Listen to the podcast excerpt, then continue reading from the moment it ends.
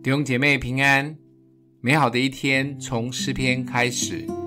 诗篇第二十八篇六到九节：耶和华是应当称颂的，因为他听了我恳求的声音。耶和华是我的力量，是我的盾牌，我心里倚靠他，就得帮助，所以我心中欢乐，我必用诗歌颂赞他。耶和华是他百姓的力量。又是他受膏者得救的保障，求你拯救你的百姓，赐福给你的产业，牧养他们，扶持他们，直到永远。耶和华垂听了大卫的祷告，让大卫兴奋地连续宣告：这位神是他的力量、盾牌、帮助、保障。看起来好像是祷告蒙应允以后很兴奋的赞美。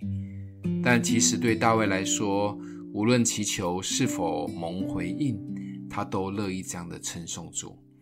除了称颂主以外，大卫最值得学习的是，他总是一直祈求主，他继续求主来拯救、赐福、牧养、扶持。赞美及祈求是大卫每一天最重要的事情。每一次看见大卫的赞美及祈求，总觉得好有力、好到位。祈求主能拯救、赐福、牧养、扶持，这四个祈求正涵盖了最重要的应许核心。我们真的要好好的学习大卫的赞美及祈求。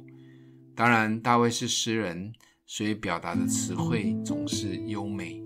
而这个时代，我们也可以用白话一点的方式来赞美，例如：“主，你是我的百忧解，总是让我从忧愁变喜乐。”求主与我的关系，就像吃到饱的五 G 连线，总不断讯。可以用很多不同的方式与主个别的赞美。总之，就是来赞美祈求，不用被限制，只要是从心发出的。相信主都会喜悦开心。我们的主是充满创意的主。今天默想的经文，求你拯救你的百姓，赐福给你的产业，牧养他们，扶持他们，直到永远。我们一起来祷告：阿们。的父，你是我们所爱的，让我们常常开口赞美你，用各样的创意方式，用心灵与诚实来赞美敬拜你。讨你的喜悦，奉耶稣基督的名祷告，祝福你哦。